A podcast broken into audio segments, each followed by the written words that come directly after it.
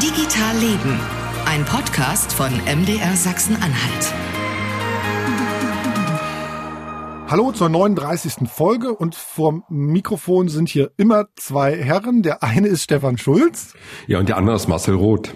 Und Stefan, äh, du sitzt zu Hause, du wolltest doch eigentlich irgendwie raus und mal von unterwegs senden, weil du gestern Geburtstag hattest. Gratulation nochmal dazu. Aber du bist zu Hause, ne? Ja, das verraten wir ja nicht. Ja, eigentlich würde ich heute wirklich in Harz fahren, aber das Wetter ist so schlecht, deshalb habe ich gedacht, ich bleib einfach hier brav in meiner Küche sitzen und äh, führe das Gespräch von hier aus, genau. Sehr gut, aber es hätte vermutlich auch unterwegs funktioniert. Ihr könnt uns wie immer E-Mails schreiben oder Sprachnachrichten schicken, digitalleben.mdr.de und unsere Nummer für Sprachnachrichten, die findet ihr in den Show Notes. Wie immer, wir sind bei, bei Signal, bei Threema, bei Wire und ja, auch bei Telegram und bei WhatsApp erreicht ihr uns mit der Telefonnummer. Also das konnte man jetzt schon hören, ne? WhatsApp, das ist eigentlich nicht so dein Ding, ne? Nee. So Datenschutz und US-Konzerne, ähm, ich höre dich da immer meckern und trotzdem wird's genutzt. Und zu Recht hörst du mich da meckern, Stefan. Aber wir als Medienmacher sind da ja so ein bisschen in der Zwickmühle. Ne? Wir müssen ja eigentlich dahin, wo Menschen sind.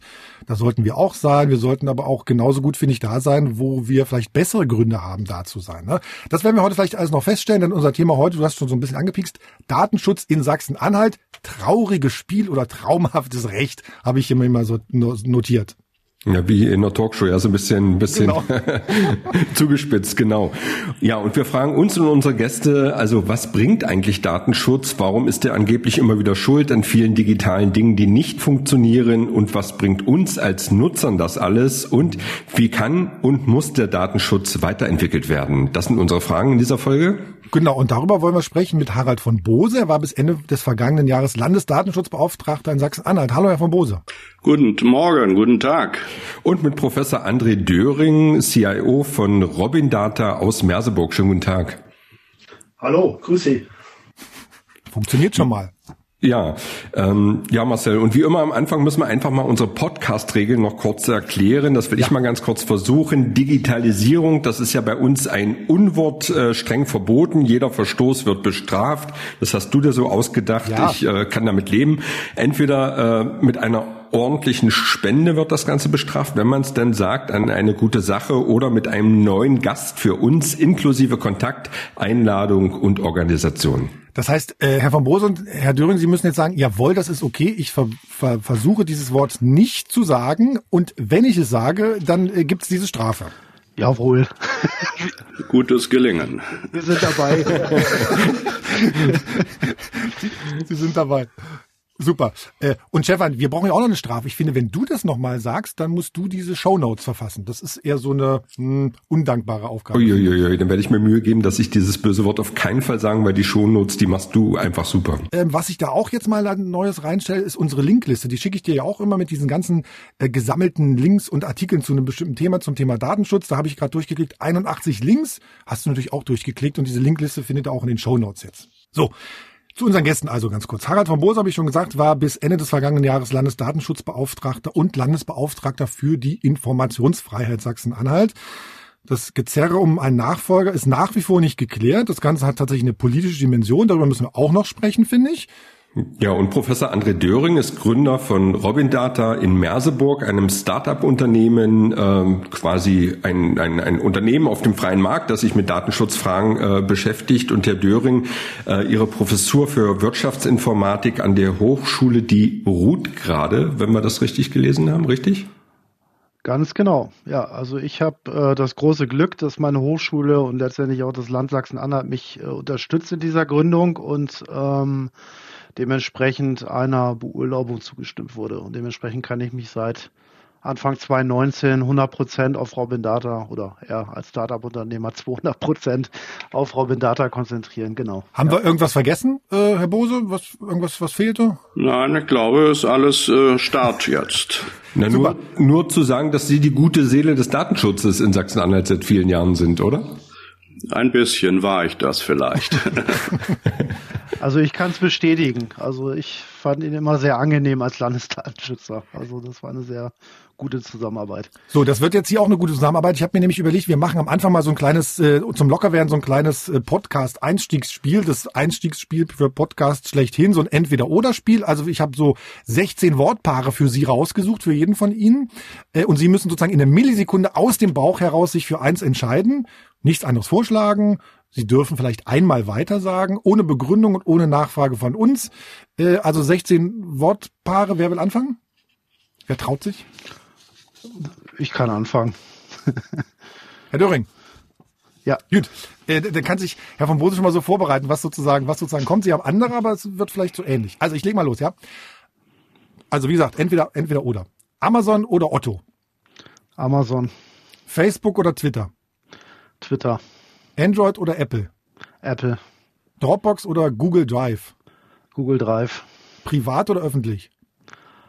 öffentlich, Vorratsdatenspeicherung oder berechtigtes Interesse.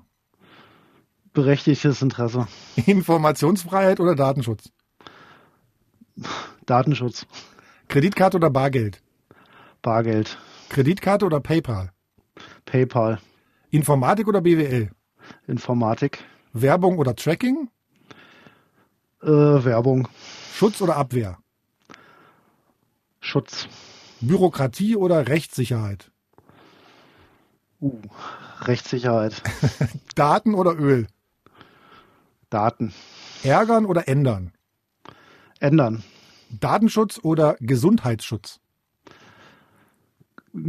Gesundheitsschutz, Also ein paar Sachen waren wir bei, da musst du ein bisschen zögern, ne? Hat ein bisschen gedauert. Das, das war die Meinung. So, äh, äh, Herr von Bose, ich bin gespannt. Also, los geht's. Jo. Google oder Bing? Google, Zoom oder Jitsi? Jitsi, WhatsApp oder Telegram? WhatsApp, Thunderbird oder Outlook? Outlook, E-Mail oder Brief? E-Mail. Datenschutz oder Datensicherheit? Eigentlich beides. Datenschutz. Da- Datenschutz auch Datensicherheit umfasst. Torte oder Cookies? Cookies. Cookies oder bezahlen? Bezahlen. Pseudonym oder anonym? Anonym. Tracken oder tracen? Tracen. Bußgeld oder Kartellamt? Bußgeld. Löschen oder verbergen? Löschen. Kopie oder Original? Original.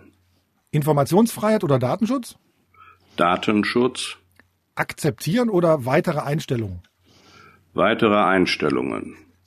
Datenschutz oder Klimaschutz? Datenschutz. Ei. Okay, Marcel, jetzt haben wir es ein bisschen eingespielt. Ich denke, jetzt gucken wir auf das eigentliche Thema Datenschutz und fangen vielleicht ein bisschen niederschwellig an, so für mich, der sich ja in bestimmten Sachen nicht so gut auskennt wie du. Du bist ja der Profi, ich bin sozusagen der, der aus der analogen Welt hier mit dazugekommen ist und sich fürs Digitale interessiert. Ähm, ich fange mal mit Herrn von Bose an. Mach mal einfach mal so eine, so eine Begriffsdefinition. Äh, was ist denn das eigentlich? Datenschutz. Wozu ist Datenschutz da? Datenschutz, das ist der große Irrtum. Da geht es nicht um den Schutz von Daten, sondern das ist ja das, der eigentliche Name des Grundrechts um informationelle Selbstbestimmung. Manche kennen das auch nicht und sagen dann oft informelle Selbstbestimmung, aber es geht um die Selbstbestimmung über die äh, eigene Person und die Informationen, die mit der eigenen Person zusammenhängen und das alles aus einem Grundrecht heraus entwickelt. Und warum ist das wichtig? Weil es um äh, Persönlichkeitsrecht geht, weil es um Privatsphäre geht, weil es um ein Grundrecht geht. Menschenwürde und Persönlichkeitsrecht, das sind ziemlich hoch aufgehängte äh, Grundrechte in unserer Verfassung. Jetzt könnte man ja auch so ein bisschen sagen, dass der Datenschutz gelegentlich einen doch sehr schlechten Ruf hat. Herr Döring, was sagen Sie? Hat der Datenschutz einen schlechten Ruf und wenn ja, warum? Tja, also das Problem ist, dass der, oder was ich beobachte, ist, dass der Datenschutz gerade im Kontext der Digitalisierung häufig als Hinderer gesehen wird. Ne? Also Sie hatten es ja eben beim Thema Datenschutz versus Gesundheitsschutz, Stichwort Corona-App zum Beispiel. Da wird ja gesagt, die funktioniert nicht wegen des Datenschutzes. Also ich würde sagen, die funktioniert nicht, weil die zu wenig Leute runterladen. Äh, unter anderem, also äh, da wird halt relativ schnell immer der Datenschutz ins Feld geführt und äh, zu wenig berücksichtigt, dass der Datenschutz eigentlich sehr viel ermöglicht unter Berücksichtigung der Betroffenenrechte, ne, oder was Herr von Bose gerade gesagt hat. Und ich sehe es eigentlich genau umgekehrt. Durch Datenschutz werden digitale Technologien angetrieben, Mhm. weil wir nämlich gezwungen sind, innovative Technologien zu entwickeln. Hm. Ich muss einmal kurz einhaken. Wir hatten einmal das D-Wort gerade, Herr Döring. Ne? Ja, okay, ich bin und ich bin schuldig.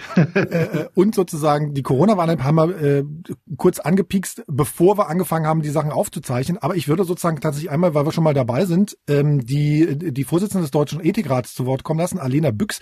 Die hat tatsächlich sowas gefragt wie, sag mal, wir beschneiden in der Corona-Krise alle Rechte, Freiheitsrechte und beim Datenschutz sind wir so ganz auf 100 Prozent. Wir haben ja diese App gebaut, also wirklich, ähm, die ist, da einen stärkeren Datenschutz in der Umsetzung, das gibt's kaum. Deswegen kann die auch ganz viel nicht. Und da muss man natürlich jetzt so langsam wirklich fragen, und da bin ich nicht die Einzige, das haben äh, sehr kluge Kollegen von mir auch schon gefragt. Wir schränken so viele Grundrechte ein und den Datenschutz so gar nicht. Bei dem sind wir also bis auf Punkt und Komma extrem präzise. Ich glaube, ähm, da gibt es inzwischen auch aus ethischer Perspektive wirklich gute Argumente zu sagen, also ihr lieben Leute, vielleicht können wir da ein bisschen bisschen zurückhaltender sein mit dem absolut perfekten Datenschutz und dieser App noch die ein oder andere Funktion dazugeben, dass sie zumindest mal an die Gesundheitsämter melden kann. Das kann die ja auch nicht. Die ist ja überhaupt mit nichts verbunden. Mhm. Das ist ja alles komplett freiwillig und komplett so verschlüsselt. Dass, also Finde ich auch gut, dass wir da in Deutschland einen starken Datenschutz haben. Aber ich glaube, da haben wir vielleicht doch, da haben wir ein Potenzial mit Blick auf die ganzen anderen Grundrechte, die wir einschränken, noch mehr Hilfe aus dieser App zu holen, wenn wir da ein bisschen äh, sozusagen runterregulieren. Die Frage ist ja tatsächlich berechtigt, ne, an äh, Herr von Boos und, und Herr Döring. Ist ja tatsächlich berechtigt, was Frau Frau Büchs aufmacht. Die sagt irgendwie, wir beschneiden ganz viele Rechte, aber beim Datenschutz mit in der Corona-Warn-App sind wir so ganz hundertprozentig äh, hundertprozentig korrekt. Das müsste doch nicht sein. Da müssten doch sozusagen im Zweifelsfall Gesundheitsämter darauf zugreifen können. Also wir sind nicht hundertprozentig ähm, nur auf der Seite des Datenschutzes und der Datenschutz, da stimme ich Herrn Döring zu, ähm, ist nicht der Verhinderer von äh, sinnvollen Kommunikationssystemen äh, und Wegen. Ähm, es ist sicher wichtig, den Datenschutz auch zu beachten, aber wir haben in Deutschland nun auch eine bestimmte Datenschutzkultur. Wir sind da etwas strenger, das hängt mit unserer Vergangenheit äh, in der Geschichte zusammen. Ähm, wir haben eine strenge Rechtsprechung, angefangen vom Bundesverfassungsgericht. Natürlich kann man fragen, passt das noch, was da im 20. Jahrhundert entwickelt wurde? Passt das noch zu den Herausforderungen des 21. Jahrhunderts bei all den Digitalisierungsvorhaben? Aber äh, ein Grundsatz steht auch in der ja nun schon äh, fast ähm, nicht mehr ganz frischen Datenschutzgrundverordnung. Ähm, ein Grundsatz lautet, dass man schon bei der Gestaltung von IT-Systemen den Datenschutz von vornherein mit einbezieht. Auf Englisch äh, Privacy oder Data Protection by Design. Also Datenschutz nicht als etwas zu sehen, was verhindert, sondern was etwas ermöglicht und gestaltet. Das war auch immer meine Politik gewesen in meiner Amtszeit. Herr von Bose, Sie sind ja schon viele Jahre dabei als Datenschutzbeauftragter in Sachsen-Anhalt. Wenn Sie sich noch zurückerinnern, es gab ja mal, so will ich es mal formulieren, so ganz wilde Zeiten, Facebook und diverse andere Sachen, die eigentlich gemacht haben, was sie wollen und die Politik hat gar nicht so richtig reagiert. Wenn Sie äh, das nochmal so Revue passieren lassen, ähm, ist da die Politik vielleicht auch ein bisschen spät aufgewacht, um die Persönlichkeitsrechte zu schützen?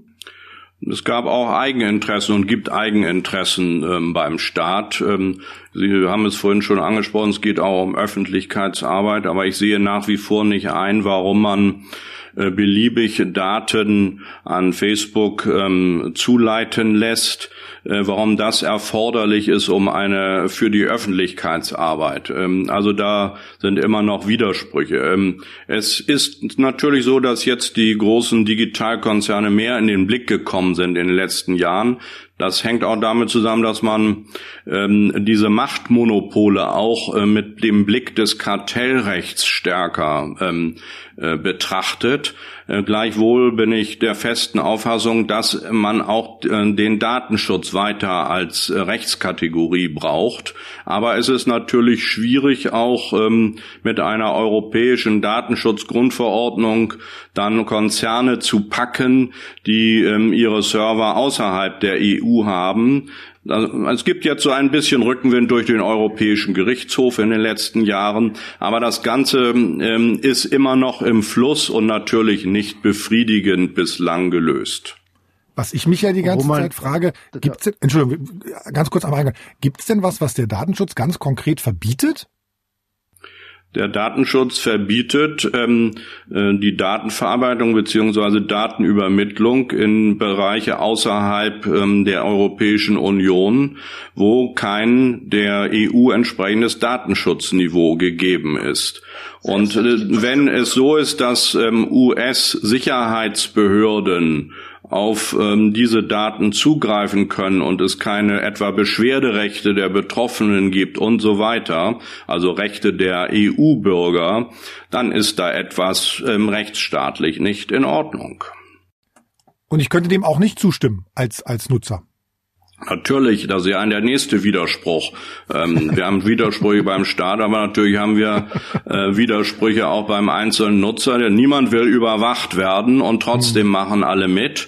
Es ist fraglich, ob äh, man mit der Rechtsgrundlage der Einwilligung hier zu Rande kommt. Das ist das, worauf sich etwa Facebook immer ähm, gestützt hat, verbunden mit entsprechenden Geschäftsbedingungen. Aber ist das wirklich freiwillig? Und es gibt auch nur ein Entweder-Oder. Entweder alles oder gar nichts. Aber es gibt nicht die Differenzierung und die Nuancen. Das wäre eigentlich wieder ähm, Datenschutz äh, durch Gestaltung und äh, Differenzierung bei der Anwendung. Aber das findet leider nicht statt.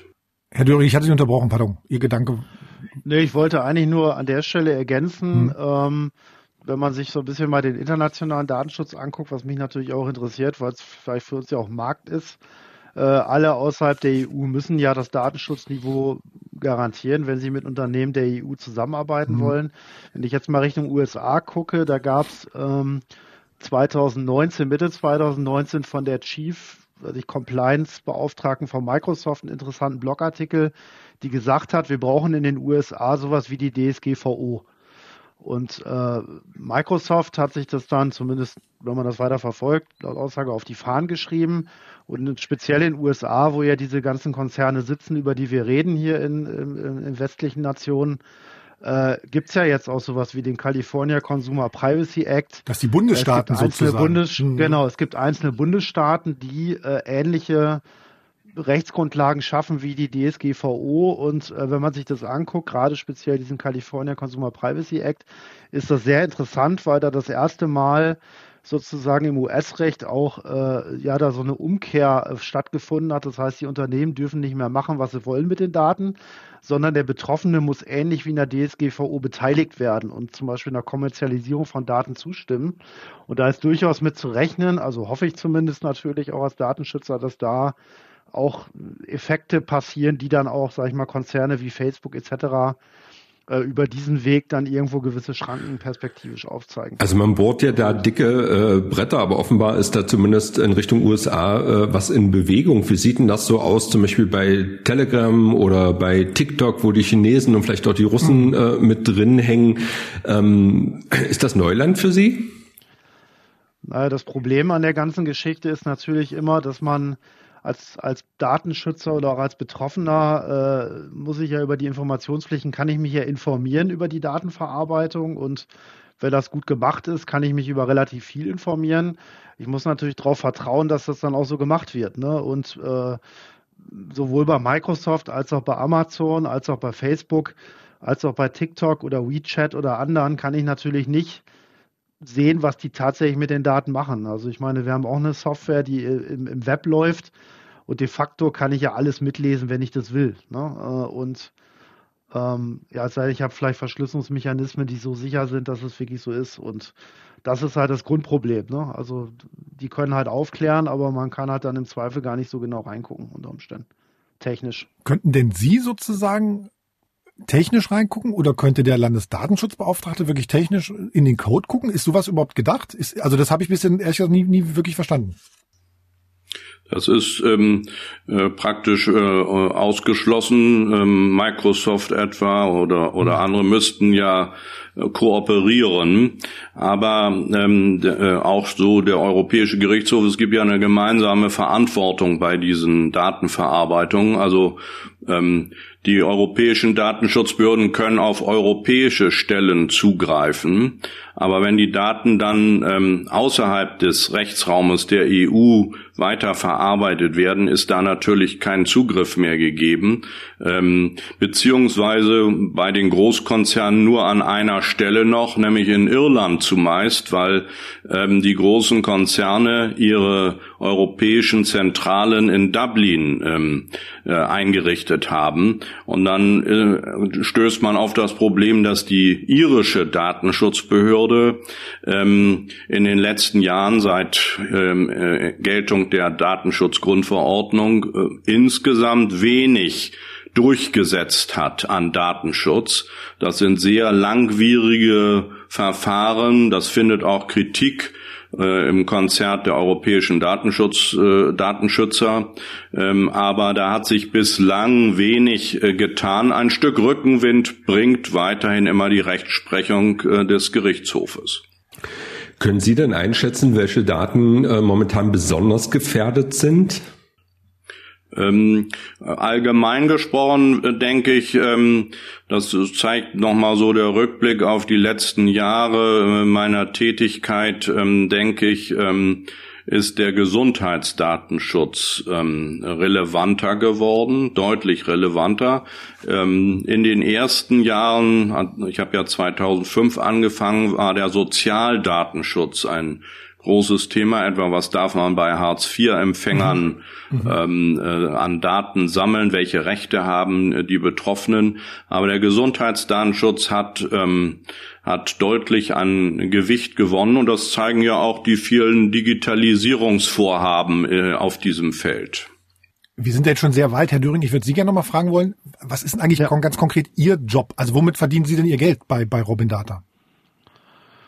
Naja, wir haben im Prinzip eine, ähm, ja, eine intelligente Datenschutzmanagement-Software, wo der Kunde branchenspezifisch, sage ich mal, gewisse ja, rechtliche Dokumentationspflichten relativ einfach erfüllen kann ähm, und wo er dann die gesetzlichen Nachweispflichten erfüllen kann. Also Datenschutz ist ja, was viele ja auch äh, denken, nicht ich lade mal ein paar Dokumente runter und dann bin ich fertig, sondern äh, ich muss mich natürlich schon mit meinen Prozessen beschäftigen. Ich muss meine Verarbeitungstätigkeiten analysieren. Was werden da für Daten verarbeitet? Sind die vielleicht besonders schützenswert? Also Kinder, Gesundheitsdaten etc. pp. Muss ich vielleicht noch spezielle Risikoanalysen machen? Ich muss meine Sicherheit berücksichtigen und das können wir eigentlich alles abbilden. Also ist es sozusagen ein Beratungsjob oder ist es ein IT-Job? Sowohl als auch. Also das Kernprodukt ist die Software, aber drumherum ist natürlich immer Beratung äh, sinnvoll, weil äh, ich sage mal, der Kunde kann selber drei Stunden googeln und ist vielleicht nicht wesentlich schlauer im Wirrwarr des Datenschutzgesetzedschungels ja. sozusagen. Äh, und wenn er uns fragt, kann ich ihm die Frage vielleicht in drei Minuten beantworten, weil ich die schon zehnmal gehört habe. Und ähm, das empfiehlt sich dann. Also es ist eine Kombination. Also wir machen auch Bestellungen als Datenschutzbeauftragter. Und die Software ist dann so ein, so ein, so ein monatliches äh, Abo-Modell, oder wie? Genau, genau. Exakt. Und vielleicht darf ich da nochmal kurz einhaken, weil wir sind da eben auch so ein bisschen drüber weggegangen mhm. über das Thema Marketing. Ne? Also da schlagen natürlich auch in meiner, meiner Brust so zwei Herzen. Ne? Als Startup-Unternehmer äh, ähm, auf der einen Seite ist mir natürlich klar mit den Konzernen, die sammeln die ganzen Daten auch von den ganzen Leuten, die auf unserer Webseite sind. Mhm. Das ist, ist logisch. Und das ist halt ein Problem. Auf der anderen Seite sind wir als Startup-Unternehmen natürlich massiv auf solche Kanäle angewiesen. Genau, ich sehe Ihre, ich sehe Ihre Werbung bei Twitter und bei LinkedIn und so, genau. Genau, ja. wir, haben, wir haben weder Geld noch Personal, jetzt da einen riesen Vertriebsstab aufzubauen, die dann irgendwelche Leute klassisch anrufen. Ist halt auch nicht mehr zeitgemäß. Ne? Und ich glaube, das ist so ein wesentlicher Konflikt, äh, was Herr Dr. von Bose auch gerade gesagt hat zwischen äh, diesen, ja, einerseits den, den Bedürfnissen des Datenschutzes und dann, wie das technisch umgesetzt wird über Einwilligung, was weiß ich, und auf der anderen Seite den Bedürfnissen der Unternehmen. Also stellt uns, also nicht nur uns, wahrscheinlich auch viele, viele andere vor erhebliche Herausforderungen, ne, das wirklich rechtskonform hinzukriegen. Herr von Bose, Sie waren, wir haben es jetzt schon mehrfach gesagt, bis Ende des vergangenen Jahres Datenschutzbeauftragter in Sachsen-Anhalt. Da gab es so eine richtige Verabschiedung, glaube ich, gab es gar nicht so. Ich erinnere mich an ein Interview mit Ihnen. Ich weiß nicht, war das vor drei Jahren oder so? Da war ich bei Ihnen im Büro und Sie erzählten schon ganz freudig, ach, ich fange mal langsam an, meine Sachen zusammenzuräumen und äh, räume schon auch mal mein, mein Büro auf, weil sozusagen dann bin ich hier durch mit meinem Job. Und das ist, ich glaube wirklich, das ist drei Jahre her. Hätten Sie damals gedacht, dass Sie sozusagen noch äh, so lange dabei geblieben sind? Ich bin jetzt, äh, war es für 15, dreiviertel Jahre. Ähm, ist klar, auch äh, pandemiebedingt waren, äh, war weder äh, außerhalb der Behörde, aber auch innerhalb der Behörde ein größerer Abschied ähm, einfach nicht möglich. Ähm, ich hätte gerne an einen Nachfolger unmittelbar übergeben, ähm, aber äh, nun führt der äh, langjährige Stellvertreter ähm, die Geschäfte der Behörde weiter. Ähm, die Neuwahl ähm, ist nicht zustande gekommen und ähm, daher ähm, gibt es sozusagen eine äh, Vakanz. Herr Bose, ich mu muss mal einmal sozusagen nochmal nachfragen, ob das richtig ist, wie ich es gelesen habe und verstanden habe. Ihre zweite Amtszeit endete offiziell am 15. März 2017, also vor vier Jahren, mehr als vier Jahren.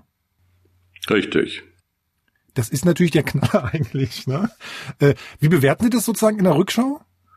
Ähm, ich äh, habe ähm, die äh, Geschäfte sehr gewissenhaft weitergeführt. Das Gesetz sieht das auch so vor, äh, mit allen Rechten und Pflichten die Behörde weiterzuführen. Und es war eine wichtige Phase, denn wir haben es vorhin schon erwähnt, die Datenschutzgrundverordnung, ähm, die seit Mai 2016 in Kraft war, kam dann zur Geltung ab Mai 2018. Das musste vorbereitet werden. Gerade das Jahr 2018 und 19 war nochmal sehr intensiv. Da gab es auch die Zusammenarbeit etwa mit Herrn Döring und vielen anderen in den Netzwerken, die die Behörde bedient hat, gerade in Sachsen-Anhalt bei der ähm, Struktur in der Wirtschaft mit vielen KMUs. Das war eine sehr intensive Phase, die sich da einfach nochmal stellte. Und dazu kamen einige äh, wichtige Vorhaben im, im staatlichen Bereich, im E-Government. Da ähm, tat sich auch ähm, eine ganze Menge im Land. Insgesamt noch ist das Land da noch ein bisschen hinterher, aber trotzdem war da einiges zu begleiten. Also es war inhaltlich viel zu tun. Ähm, das Gesetz sah vor, dass ich die äh, Geschäfte weiterführe. Ähm, natürlich habe ich darauf gesetzt, ähm, dass äh, der Landtag sich intensiv darum kümmert, eine Nachfolgelösung zustande zu bringen. Mhm, und da ist der Landtag immer noch dran. Ich habe äh, mit der Pressesprecher neulich äh, gemailt, die schrieb mir dann zurück, dass die äh, Sicherheitsüberprüfungen der derzeitigen Bewerberinnen und Bewerbern sozusagen der Grund dafür sein, dass das noch länger dauert. Und da wird ja, Stefan, du als Politik, äh, Politikredakteur bei MDR Sachsen, du weißt es, da wird vor der Wahl wenig passieren. Traust du dir da irgendwie eine Einschätzung zu, was das politisch heißt? Na, ich fand nur die Geschichte damals äh, sehr merkwürdig. Also der Nils Leopold sollte ja äh, gewählt werden. Da hieß es immer, der steht den Grünen halt nahe, ist dann aber nicht gewählt worden, weil das viele Abgeordnete der CDU letztendlich nicht äh, wollten. Ich kann ihn jetzt fachlich nicht so beurteilen, aber ich glaube, er hat einen guten Ruf äh, und es hätte wahrscheinlich fachlich nichts dagegen gesprochen. Deshalb war das aus meiner Sicht so ein bisschen so eine politische Geschichte, die es so, glaube ich, in Deutschland auch noch nicht gab. Herr von Bose, ich weiß ja nicht, was Sie dazu sagen können. Sie gehen ja jetzt in den Ruhestand, aber hat Sie das damals auch irritiert? Frage ich mal so. Ähm, es hat mich äh, irritiert, aber natürlich auch persönlich betroffen gemacht, denn meine eigene Lebensplanung war ähm, in 2017 ja schon auf ein Ende ausgerichtet ähm, und dann im Frühjahr 2018 ähm, die Wahlgänge, in denen Herr Leopold ähm, nicht gewählt wurde. Ähm, äh, ich fand das nicht gut für den Datenschutz als solches in Sachsen-Anhalt, aber auch ähm, darüber hinaus. Ähm, Im Grunde genommen äh, sollte es so sein, dass wenn ein Vorschlag kommt, der geprüft ist und der Kandidat hat sich vorgestellt und dieser Kandidat, um den es damals ging, hatte sehr gute ähm, Referenzen mitgebracht, der war fachlich ähm, äh, versiert. Ähm, ich kannte ihn auch schon äh, aus manchen anderen Kontakten. Wir hatten auch schon Vorgespräche geführt. Ähm, aber dass es dann nicht zur Wahl kam, ähm, ähm das war wirklich schlecht. Ähm, also muss, müsste so sein, wenn ein Vorschlag kommt, dann sollte sich eigentlich das Parlament hinter seinen Datenschützer stellen und ihn mit einer großen Mehrheit in das Amt, in dieses völlig unabhängige Amt zur Kontrolle insbesondere der Exekutive und im, im Wirtschaftsbereich entsenden ähm, und ihn immer unterstützen. Und ähm, das war kein gutes Zeichen. Es ist ja auch ähm, soweit ich weiß, in Deutschland noch nicht so etwas passiert. Ja, das ist natürlich sehr freundlich formuliert, Herr von Bose. Das gibt's natürlich auch ein bisschen schärfer formuliert. Zum Beispiel von der Opposition. Ich habe Henriette Quade von der Linkspartei, die ist in der Landtagsfraktion für Datenschutz zuständig, um eine Sprachnachricht zu dem Thema gebeten. Es ist wirklich ein Trauerspiel dabei zuzusehen, wie ein qualifizierter Kandidat immer wieder scheitern lassen wird. Es spricht Bände darüber, welche Rolle Datenschutz eigentlich in der Landespolitik und für diese Koalition spielt. Und das muss man ganz klar sagen. Das ist eine Schwächung des Amtes des Datenschutzbeauftragten, wenn er zum Gegenstand von parteipolitischen Scharmützeln gemacht wird. Es ist eine Schwächung der Behörde, wenn über Jahre hinweg die Nachfolge nicht geklärt wird und jetzt wie aktuell mit einem Interimschef gearbeitet werden muss. Es ist eine Schwächung des Themas Datenschutz.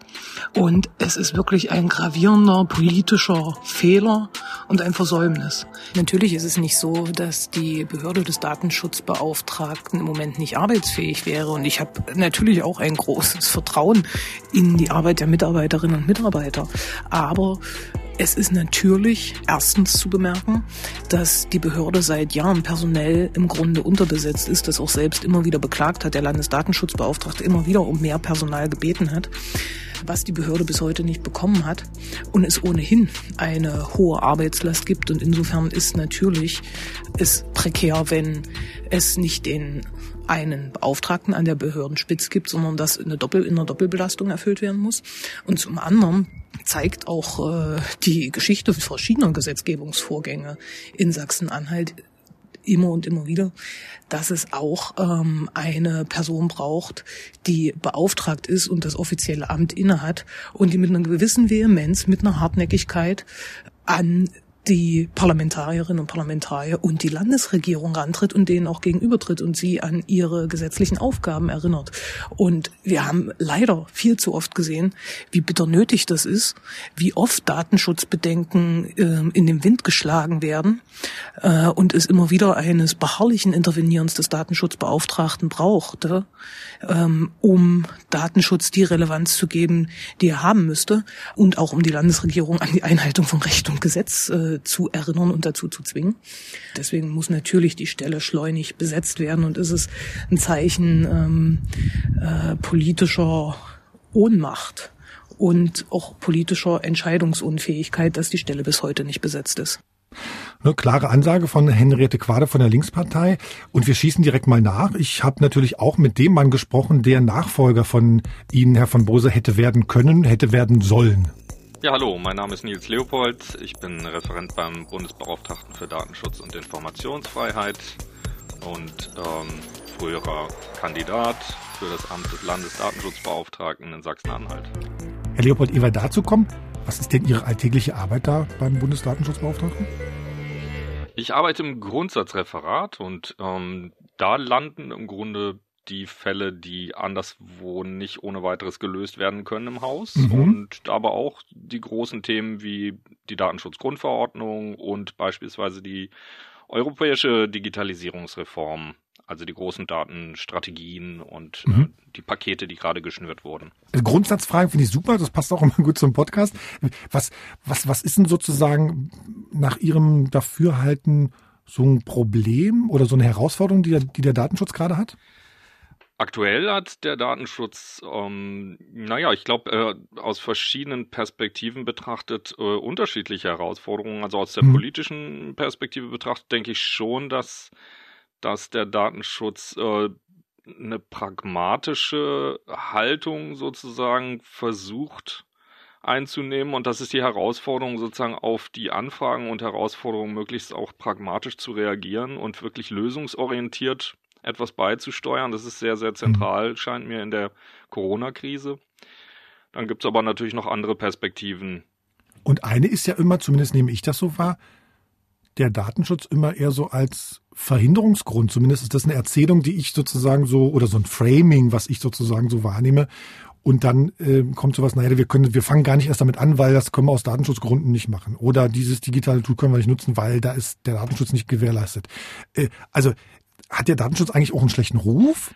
Also ich glaube nicht. Ich glaube, dass der Datenschutz insgesamt einen sehr, sehr guten Ruf hat, nach wie vor in Deutschland, äh, aber auch in, unsere, in, den anderen europäischen Mitgliedstaaten. Es ist in Umfragen eigentlich immer wieder deutlich, dass ähm, die Nachfrage nach Datenschutz groß ist. Ich glaube, so die Leute wünschen sich tatsächlich ganz viel, ne? aber im, in ihrem Alltag spielen dann die, die Datenschutzentscheidungen gar nicht so eine Rolle. Ne? Ich kann natürlich sagen, ah, Datenschutz ist wichtig, aber dann klicke ich doch irgendwie bei Facebook oder Twitter oder Google oder sonst wo. Ne?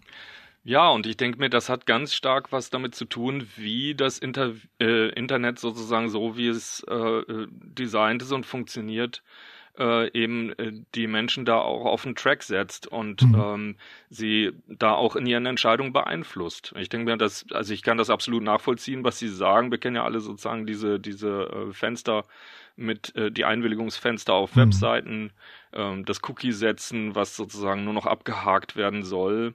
Ähm, da muss man sich aber auch einfach klar machen, dass das äh, eben Designentscheidungen und einfach Entscheidungen sind von den Anbietern, von den mhm. großen Unternehmen, die diese digital, äh, digitalen äh, kommerziellen Verhältnisse eben regeln, so nach ihren äh, Bedürfnissen und äh, dementsprechend die Bürger in diese Lage bringen, ent, ent, äh, entweder oder entscheiden zu müssen, äh, hopp oder top. Und ähm, genau darum geht es eigentlich beim Datenschutz, diese Prozesse und äh, Entscheidungen im Sinne der Bürger zu lösen.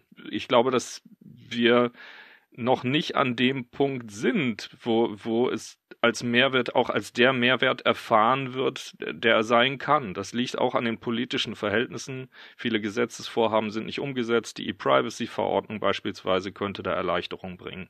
Weil man könnte ja eigentlich, eigentlich sagen, okay, diese, wir brauchen diese ganze Durchklickerei überhaupt gar nicht, wenn ihr einfach irgendwie die Daten nur minimal verarbeitet, wie es die Vorgabe ist, ne?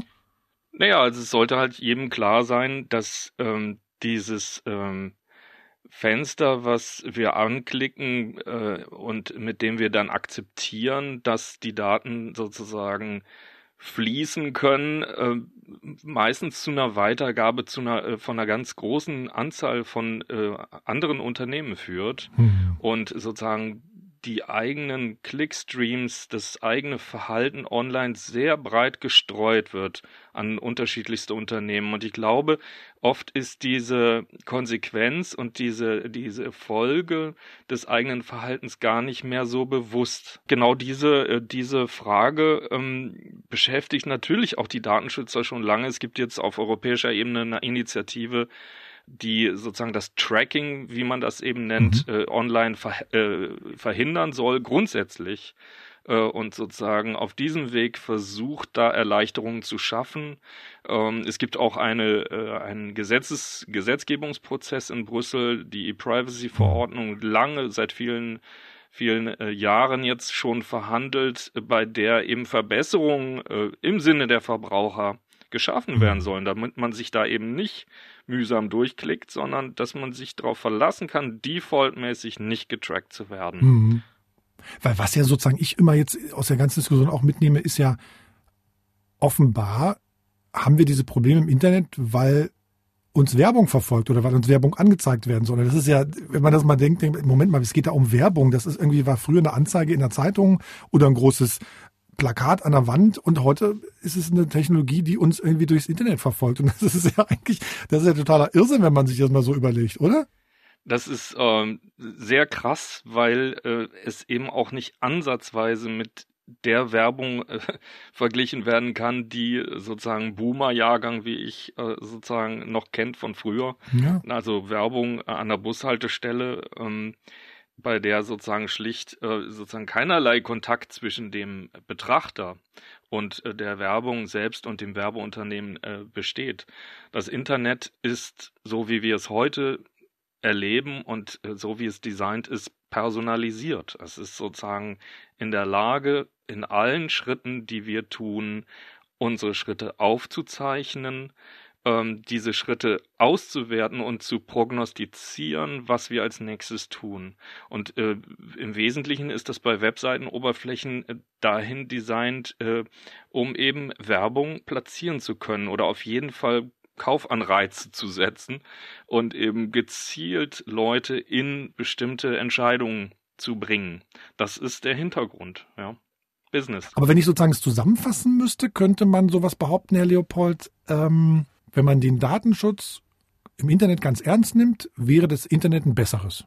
Das Internet wäre dann ein Ort, der vielleicht eher ein gemeinwohlorientierter äh, Austausch oder einen gemeinwohlorientierten Austausch ermöglicht mhm. und auf die Weise sozusagen auch die, die Sorge ähm, den Bürgerinnen und Bürgern abnimmt, dass sie dort zu ihrem Nachteil sozusagen oder missbräuchlich ähm, sozusagen beobachtet werden und Informationen äh, hinter ihrem Rücken gesammelt werden, die sie so nicht weitergeben wollten. Ja, ich denke schon, dass es das Vertrauen in die Nutzung äh, vielfach ähm, erhöhen würde. Und das ist sozusagen letztlich auch das Ziel des Datenschutzes in diesem Bereich, ähm, ein Vertrauen zu schaffen und damit letztlich auch den, den Kern des Ereignisses, ja, des Internet, der gemeinsamen Kommunikation, des Zusammenkommens, gemeinsam Dinge erschaffen, innovativ sein, aber eben nicht nur aus reinem Business heraus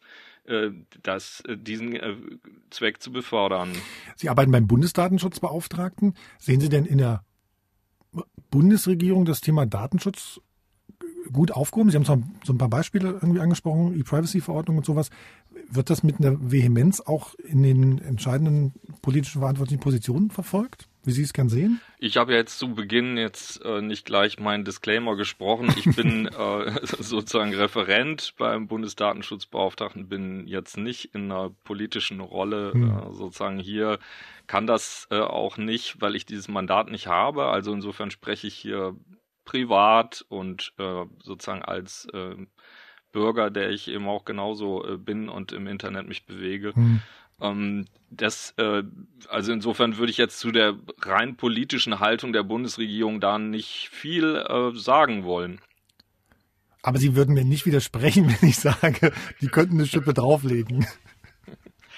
Naja, ich habe natürlich äh, sozusagen in meiner Vortätigkeit äh, im Bundestag das sozusagen auch aus einer politischen Perspektive heraus betrachtet. Und es ist so, dass der Datenschutz ähm, sehr, politisch stark aufgeladen ist.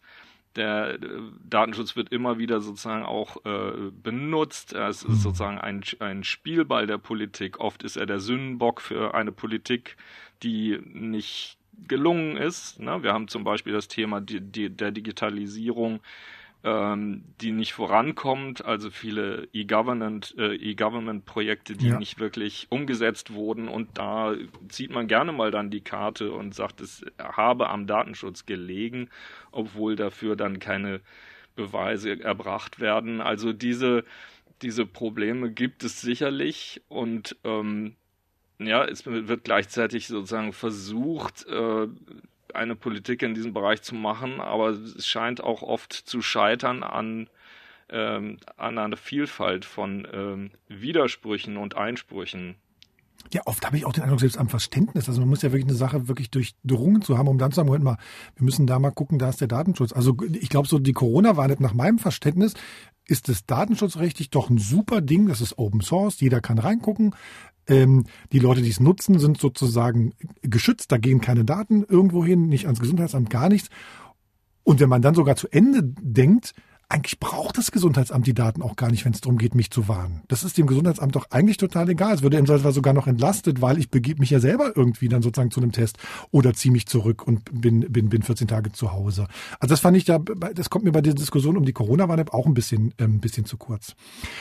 Was ich ja, also die Corona-Warn-App, hm? da möchte ich Ihnen absolut recht geben, ist ähm, in, eigentlich ein besonders äh, gutes Beispiel für, für eine äh, datenschutzfreundliche hm. Umsetzung.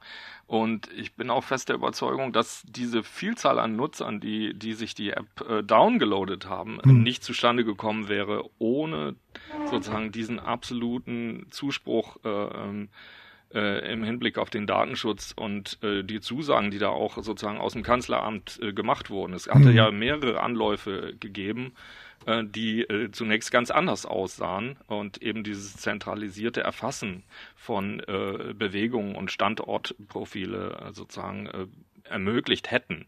Und äh, all das ist sozusagen äh, nicht äh, eingetreten und das hat diese, dieses Projekt eigentlich wirklich interessant gemacht. Das hat auch mich dazu veranlasst, diese App downzuladen. So, Herr Leopold, was wir natürlich auch noch besprechen müssen, Sie haben es am Anfang schon so kurz äh, an, an, angepiekst, ähm, Sie haben ja mal eine Beziehung zu Sachsen-Anhalt gehabt. Ne? Ich, ich weiß nicht, wie sehr die jetzt erschüttert ist, aber Sie wollten Landesdatenschutzbeauftragter in Sachsen-Anhalt werden und auch Beauftragter für die Informationsfreiheit, das ist ja das gleiche Amt. Ähm, ist gescheitert dreimal. Wie haben Sie denn diese Abstimmung im, im, im Landtag empfunden? Ja, ähm, ja, ich war ja insgesamt zweimal im äh, Landtag anwesend. Ähm, ich war, äh, war sozusagen als Kandidat der Landesregierung äh, aufgestellt. Ich hatte mich beworben als äh, Landesdatenschutzbeauftragter und äh, war dann auch in vielen Terminen sozusagen vor Ort bei den Fraktionen, habe mich dort vorgestellt. Ähm, es war krass. Es war eine krasse Erfahrung, dann tatsächlich in den Abstimmungen äh, vor Ort auf der Tribüne zu sitzen und zu sehen, äh, dass diese ähm, Verabredung, die die Landesregierung getroffen hatte, ähm, sozusagen für äh, meine Einsetzung in das Amt so nicht aufgegangen ist, dass sozusagen da im Plenum äh, keine Mehrheit zustande kam. Und das war natürlich eine sehr enttäuschende Erfahrung erstmal. Ähm, es hat aber jetzt mein Verhältnis zu Sachsen-Anhalt nicht erschüttert. also, Sie würden trotzdem noch im Harz Urlaub machen oder so? Absolut, da gibt's so schöne Ecken.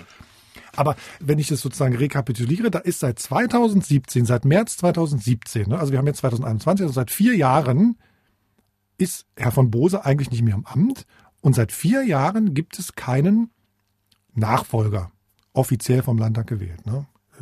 Das geht doch eigentlich nicht, oder? Ja, das, äh, das ist eine äh, rechtlich und verfassungsrechtlich problematische äh, Lage in Sachsen-Anhalt. Das geht deswegen nicht, weil der Datenschutzbeauftragte äh, ein öffentliches Amt bekleidet. Er hat eine demokratische Grundlegitimation durch Wahl. Ja, und äh, diese Wahl durch das Landesparlament legitimiert ihn, die ähm, zahlreichen Aufgaben und Befugnisse dann objektiv und unabhängig auszuüben. Die ist aber eben auf Zeit ausgestaltet und ähm, sozusagen völlig zu Recht diskutiert man deshalb auch nach Ablauf einer solchen Mandats Zeit ähm, die Frage, ob das eigentlich dann noch eine rechtmäßige Ausübung dieses Amtes sein kann. Also ähm, es ist äh, rechtlich schwierig, es ist aber auch politisch aus meiner Sicht eine Missachtung dieses Amtes und seiner Bedeutung sondergleichen. Es ist kein gutes Zeichen für eine Landesdemokratie, wenn der Datenschutzbeauftragte einfach nicht neu gewählt wird und man sich da weiter durch, in einer Hängepartie weiter durchwirkt. Was heißt denn das sozusagen eigentlich praktisch im Alltag? Ne? Der, der Herr Kohaus, der sozusagen da jetzt der, der Amtsträger oder wie, wie es offiziell, ich weiß gar nicht, der Amtsträger sozusagen ist, äh, hat der sozusagen, also ist in der Landesdatenschutzkonferenz, in der Konferenz der Landesdatenschützer natürlich irgendwie dabei, hat der da sozusagen weniger Stimme oder hat er sozusagen der Landesregierung gegenüber weniger Kraft, Sachen durchzusetzen? Oder was glauben Sie, wie schlägt sich sowas nieder? Das ist für mich schwer zu beurteilen. Er vertritt das Amt äh, kommissarisch.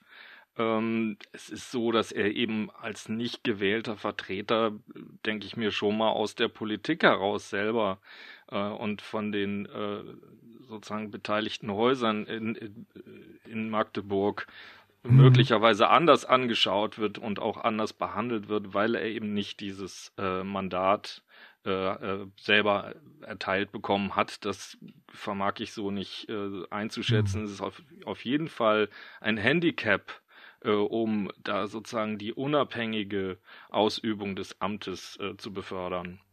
Also eher so eher so ein Kätzchen als ein Löwe sozusagen. Also es ist auf jeden Fall nicht das, was äh, der europäische Gesetzgeber sich äh, auch äh, gedacht hat, als er diese Aufsichtsstruktur unabhängiger, völlig unabhängiger Datenschutzbehörden ins Leben gerufen hat und ähm, die auch in diversen Entscheidungen äh, durchgesetzt hat gegenüber, äh, gegenüber deutschen Stellen. Ähm, also ähm, es, es, muss einfach schnell äh, neu gewählt werden, das ist klar. In, auch in Sachsen-Anhalt muss das bald geschehen. Hat denn jemand, irgendjemand dann danach mal erklärt, wie das passieren konnte? Oder sich entschuldigt oder irgendwie gesagt, das tut uns total leid oder so? Entschuldigt haben sich einige. Das, äh, es tat mir teilweise schon leid, wie da auch die ähm, Beteiligten, einschließlich des Ministerpräsidenten selbst, da mit den äh, Händen gerungen haben. Äh, es gab auch diverse Theorien darüber, was nun genau vorgefallen ist. Aber es ist in geheimer Wahl geschehen. Ähm, ich bin beruhigt, dass es äh, nicht auf fachliche Bedenken zurückging, sondern äh, offenbar eine politische Streitigkeit innerhalb des Parlaments und auch innerhalb der Regierungsparteien offenbar war, ähm, die und das so insoweit nichts mit meiner Person zu tun hatte. Ähm, aber es ist misslich und es ist natürlich auch keine große Einladung für weitere Bewerber. Herr von Bose, wird Ihnen da nicht trotzdem Himmelangst und Bange? Sie haben gesagt, das ist ein unparteiisches äh, Amt letztendlich. Äh, letztendlich zählt die, ähm, die, die Ausbildung, die man hat, die Fachkenntnis, die man hat. Und Sachsen-Anhalt hat das Ganze noch immer nicht geregelt. Was würden Sie sich dann wünschen, damit sozusagen der Datenschutz wieder einen, einen stärkeren Stellenwert in Sachsen-Anhalt äh, bekommt? Was muss passieren? Natürlich muss es nun bald ähm, eine Wahl geben, aber ich sehe das genauso ähm, wie Marcel Roth. Es wird erst ähm, äh, nach der Landtagswahl wohl passieren, das heißt dann erst im Herbst. Ähm, aber äh, zweitens braucht auch die Behörde insgesamt mehr Beachtung und sie braucht ähm, einen, ja, sie, sie muss einen höheren Stellenwert bekommen. Das, dieser Begriff, da meine ich beides. Also man muss Wertschätzung ähm, zum Ausdruck bringen. Ich habe die selbst äh, über diese vielen Jahre durchaus in meiner Person erfahren. Ich habe mich aber auch überall ähm, gezeigt. Ich war auf vielen, vielen Veranstaltungen. Ich habe viele Kontakte gepflegt. Ähm, es ist auch wenn man ähm, das natürlich nicht parteipolitisch betreibt, gleichwohl auch ein politisches Amt. Äh, man sieht das jetzt an den Diskussionen bei der bei der äh, Warn-App, äh, bei der Pandemie, man sieht es bei der elektronischen Patientenakte, man sieht es bei anderen Themen auch im Bereich der inneren Sicherheit nach wie vor. Datenschutz ist als Querschnittsaufgabe ein, äh, auch ein politisches Thema. Aber Stellenwert bedeutet neben dieser Wertschätzung auch ganz konkret, die Behörde muss eine größere ähm, äh, Verstärkung bekommen in der Stellenausstattung. In zwei, drei Jahren hat Daten, äh, Sachsen-Anhalt den Vorsitz in der Datenschutzkonferenz in Deutschland.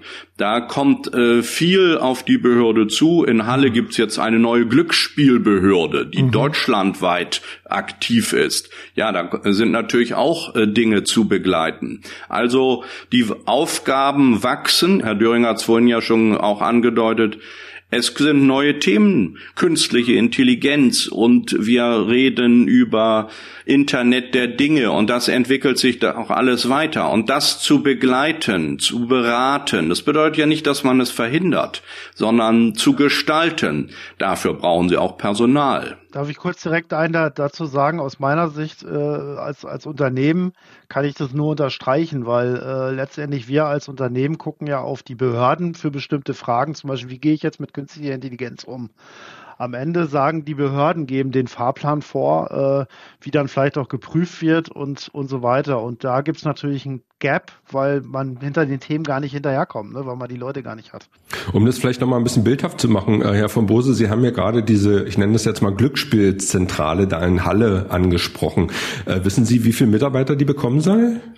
Ähm, ich weiß es nicht, aber das sind sicherlich ein paar Dutzend Mitarbeiter. Die müssen ja deutschlandweit agieren mit mehreren Dateien, die da eingerichtet werden, ähm, äh, Suchtdateien und ähm, Sperrdateien und äh, Kontrolle der, der Spielverläufe und so weiter. Ähm, und äh, entsprechend muss man das natürlich begleiten. Also ähm, das kann man nur mit dem vorhandenen Personal jetzt in der Behörde machen, aber ähm, ich sehe das skeptisch, wie das gelingen soll. Genau, darauf wollte ich hinaus. Ich habe mal gehört, ich glaube mindestens 100 Mitarbeiter, wenn ich die Zahl jetzt richtig im, im Kopf habe. Und äh, das für einen Bereich, der ja sehr umstritten ist mit diesem Glücksspielstaatsvertrag, hat man das, will man das ja jetzt so ein bisschen äh, ordnen. Äh, nichtsdestotrotz lässt sich da am Ende natürlich auch viel Geld äh, verdienen und äh, verlieren. Und wenn wir jetzt aber mal auf den Datenschutz äh, in Sachsen-Anhalt schauen, dann müssen Sie diese ganzen unterschiedlichen Themen, wenn ich die Zahl richtig im Kopf habe, momentan so mit 30 Mitarbeitern etwa äh, wuppen. Das ist viel zu wenig, oder? Das ist zu wenig. So ist das jetzt schon ein paar Jahre gewesen. Und ähm, Jahr für Jahr wird bei den Haushaltsverhandlungen dann ähm, wieder einiges mehr gefordert, aber auch das Finanzministerium ähm, bremst dann ab und auch im Landtag gab es dann nicht ähm, die Unterstützung, die äh, notwendig ist. Ich habe ja gehört, Herr von Bose, dass Sie 15 Stellen sozusagen oder dass sozusagen 15 Stellen gefordert worden, ganz ausführlich äh, begründet wurden auch und das einfach ohne Begründung abgelehnt wurde. Ja, weil man, ähm, wir waren ja nicht in der ersten Runde schon im Haushaltsplan mit diesen 15 Stellen dabei dann sind es sozusagen in den Beratungen des Finanzausschusses gewissermaßen zusätzliche Anmeldungen, so wie andere Ressorts auch noch mehr angemeldet haben. Aber dann muss ja immer auch eine Gegenfinanzierung erfolgen und dann wurde sehr ähm, der Spardaumen genutzt und ähm, es gab dann fast gar nichts neu oder nur in Bereichen ähm, außerhalb äh, eben auch des Datenschutzes. Und jetzt akut ist es doch so, wenn Herr Kohaus sozusagen gleichzeitig Amtsträger sozusagen ist, dann ist ja, dann fehlt ja eigentlich eine Stelle. Es fehlt ja eigentlich eine Arbeitskraft gerade, oder nicht? Es fehlt äh, durchaus, ähm, denn ähm, es sind natürlich auch ähm, weitere Themen, die, die wir nun schon bisher angesprochen haben, im staatlichen und im Wirtschaftsbereich zu bedienen. Dazu gehört, ähm, gehört die Öffentlichkeitsarbeit, dazu gehören auch die Tätigkeitsberichte. Ähm, Sachsen-Anhalt hat in diesem Jahr 2021 den Vorsitz in der Konferenz der Informationsfreiheitsbeauftragten inne. Da müssen Konferenzen durchgeführt werden und Arbeitskreise. Das muss natürlich auch bedient werden. Und da hat ähm, Herr Kohaus natürlich eine ganze Menge zusätzlich zu tun. Was ist das eigentlich das Frustrierendste gewesen im ganzen Job? Sozusagen das beim, bei, dem, bei den Finanzverhandlungen da äh, sozusagen nicht zum Zuge kommt? Oder ist eher das Frustrierende gewesen, dass man immer wieder sieht, Leute, ihr wisst, das dürft ihr nicht und schützt die Daten besser? Und ich denke, es war beides ähm, äh, unbefriedigend. Man hat ja durchaus ein paar äh, Dinge durchsetzen können, auch in der Gesetzgebung. Ähm, es ist einiges auch im konkreten, in der konkreten Datenverarbeitung mit Unterstützung der Datenschutzgrundverordnung durchgesetzt worden, manchmal auch erst mit Bußgeldern. Ähm, da ähm, sehe ich durchaus einige ähm, Erfolge, ja auch vor Gericht ähm, hier und da. Ähm, aber natürlich ähm, hätte ich mir insgesamt ähm, eine bessere, auch eine bessere Stellenausstattung für die Behörde gewünscht. Man kann dann auch mehr beraten. Ähm, das habe ich immer als meine Kernaufgabe auch gesehen. Beraten, beraten, beraten. Es ist besser, jemand ist einsichtig, egal ob Staat oder Wirtschaft, ähm, und ändert ähm, die Datenverarbeitungsprozesse, als dass die Dinge dann schiefgehen ähm, und wir als ähm, ja, ähm, Ordnungswidrigkeitsbehörde tätig werden müssen. Wollen Sie mal ein bisschen aus dem Nähkästchen plaudern, welcher, welcher Fall sozusagen in Erinnerung bleibt, wo Sie denken, Mensch, das ging einfach so gar nicht und der war total uneinsichtig oder es war total schwierig. Herr Düring, auch aus Ihrer Erfahrung vielleicht. Also äh, eine Firma, eine Behörde, wo sie, wo sie irgendwie lange sagen mussten, Leute, ihr müsst es so und so und so machen und es hat keiner verstanden oder es war irgendwie nicht möglich und man wollte es nicht. Ich erinnere mich ähm, an äh, in den Anfangsjahren, wo es ja viel um das Verhältnis Bürger-Staat ging. Ähm, dass ähm, da gab es ein Thema im Zusammenhang mit dem Verfassungsschutz des Landes, ähm, wo die Frage aufkam, ja, inwieweit dürfen denn Minderjährige unter 14 Jahren ähm, auch in einer Datei, also elektronisch gespeichert werden? Da gab es eine heftige Auseinandersetzung. Mir wurde damals ähm, auch vorgeworfen, ich hätte das, ähm, diese Praxis schon geduldet, schon im Vorgriff auf gesetzliche Änderungen oder entsprechende Überlegungen. Dem war nicht so. Und wir haben äh, dann das nochmal sehr klar auch gegenüber dem Parlament ähm, dargestellt. Das war waren ähm, heftige Wochen ähm, und äh, es gab natürlich auch mit manchen Unternehmen ähm, heftige Auseinandersetzungen bis vor die Gerichte, äh, weil die auch uneinsichtig waren, wenn etwa im Arbeitnehmerbereich ähm, so viel Videoüberwachung ähm, bis in die Privaträume hinein passierte, dass das ging dann ganz und gar nicht. Das war dann durchaus ein, ein, ein Erfolgs äh, Beispiel äh, für die Arbeit ja? der Behörde in Sachsen-Anhalt, ja. War das H&M? Wie bitte? War das nicht H&M? Nee. H&M war ähm, nicht Sachsen-Anhalt, das gab's schon vorher äh, in, in anderen Ländern. Ähm, ich erinnere auch, äh, Lidl hatte damals äh, ähm, äh, ziemliche Probleme mit dem mit der Videowahrung. Aber Videowahrung findet nicht nur bei Unternehmen statt. Wenn Sie an das Justizgebäude in Magdeburg am Breiten Weg denken, das große Gerichtsgebäude, da fand auch Videoüberwachung statt. Und ich habe mich damals mit der Justiz angelegt. Die fand das nicht so gut es ist ja auch ein bisschen merkwürdig, dass ausgerechnet die, die dem Rechtsstaat besonders nahe sind, nun ähm, angegriffen werden müssen. Aber da gab es Videokameras mit Video- und Audiofunktionen und niemand wusste davon so richtig und transparent war das auch nicht. Da wurde dann, nachdem die wir da tätig wurden, einiges geändert, ähm, ähm, quer durch die Justiz im ganzen Land. Herr Döring, was ist das äh, haarsträubendste, was Sie sozusagen in Ihrer, in Ihrer Beratungstätigkeit bislang gesehen haben?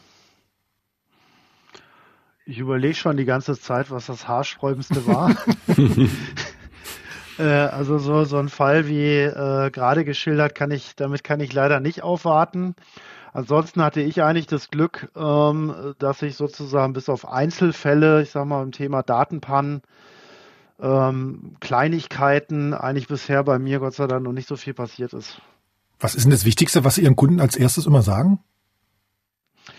Naja, ich sage halt immer, äh, geht nach dem Zwiebelprinzip vor. Ne? Also erstmal das machen, was man von außen sehen kann. Äh, Stichwort zum Beispiel Webseite, dann die Informationspflichten an die Kunden, an die Mitarbeiter, dass halt diese ganzen betroffenen Rechte sauber umgesetzt sind.